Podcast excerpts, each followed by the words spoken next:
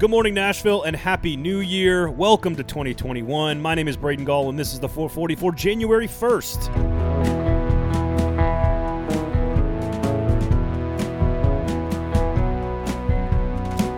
First order of business today before we get to the Titans Texans preview, as well as a quick glance at the college football playoff games coming up this evening, a, a quick conversation about bowl games and why they don't matter. The, the idea that fans and media alike attach so much gravity and weight to the result of a bowl game is such terribly flawed logic. They are not real football games. They are literally charity exhibition events. They are called differently by the coaches. Players opt out, especially in a COVID year where rosters and personnel is so dramatically different than a regular game. Motivations are different. Players and kids are out partying normally on a regular year. The playoff games tonight on January 1st are real playoff games with something real at stake. The other ones are just for our entertainment. They are for paychecks. They are for television. They are for growing your brand. Normally, you'd be selling a trip to a fancy place with lots of cool gifts for your parents and recruits and kids and everything else. But it's just not real football. You go for it on fourth down. You play the backup quarterback. Your best two players have opted out because they're getting ready for the NFL draft. And now with COVID, it's a totally different ball game. And otherwise, basically, Texas would have won every single national championship in the last 15 years because they're always great in bowl games, and then we get trapped into ranking them too high the next season. No, the message about bowl games is this: enjoy them, take them in. Enjoy when your team wins. Don't get too upset when your team loses. It's a chance to watch football. That's totally fine. But do not add any weight to the outcome. It doesn't mean your team was terrible this year if you lost. It doesn't mean your team was great this year if you won. It doesn't mean your team's going to be great next year if you won. And it doesn't mean your team's going to be bad next year if you lost. Don't put anything on the outcome. Don't put any weight, any evaluation, any analysis on the outcome. Enjoy them for what they are exhibition events at the end of the season that we all get to watch while we're bored with our in laws sitting around at Christmas time. Now, let's take a look at the Tennessee Titans and the Houston Texans game. This is obviously a critical matchup for the Tennessee Titans. Run Derrick Henry, folks. 32 carries, 211 yards last year in the game against the Texans where they had to win to get in. Obviously, you need the division championship. You want the home playoff game. it, it is your best path to a second round playoff matchup in the NFL. The Titans have every reason to play at their best in this game.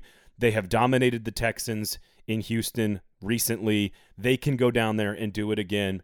Don't come out of the locker room flat, and the Tennessee Titans will win this game. Ride Derrick Henry and go get a W. Handle your business, be a professional this weekend, and you have no excuses to go down to Houston and play poorly.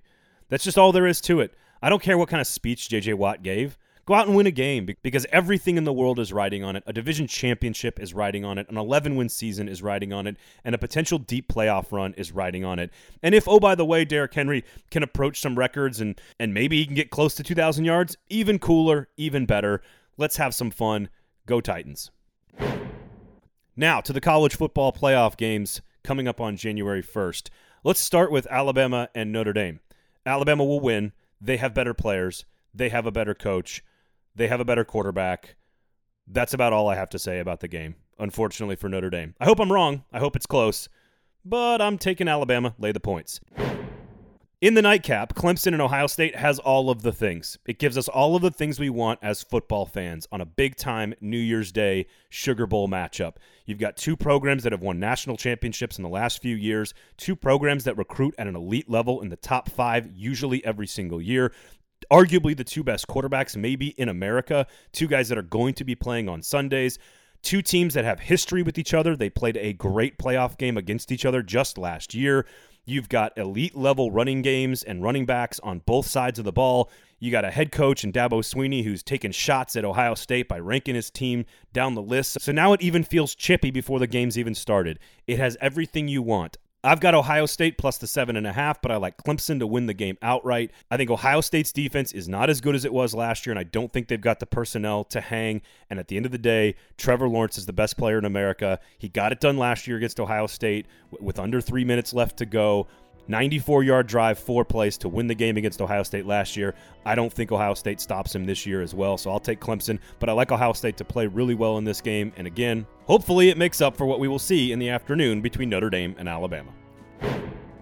Thank you so much for listening to the 440. Have a wonderful and amazing start to your 2021. Let's remember to care about each other. My name is Braden Gall. You can follow me on Twitter at Braden Gall. This has been the 440 for January 1st. 440 is a production of 440 Media, written and produced by Braden Gall, music by William Tyler.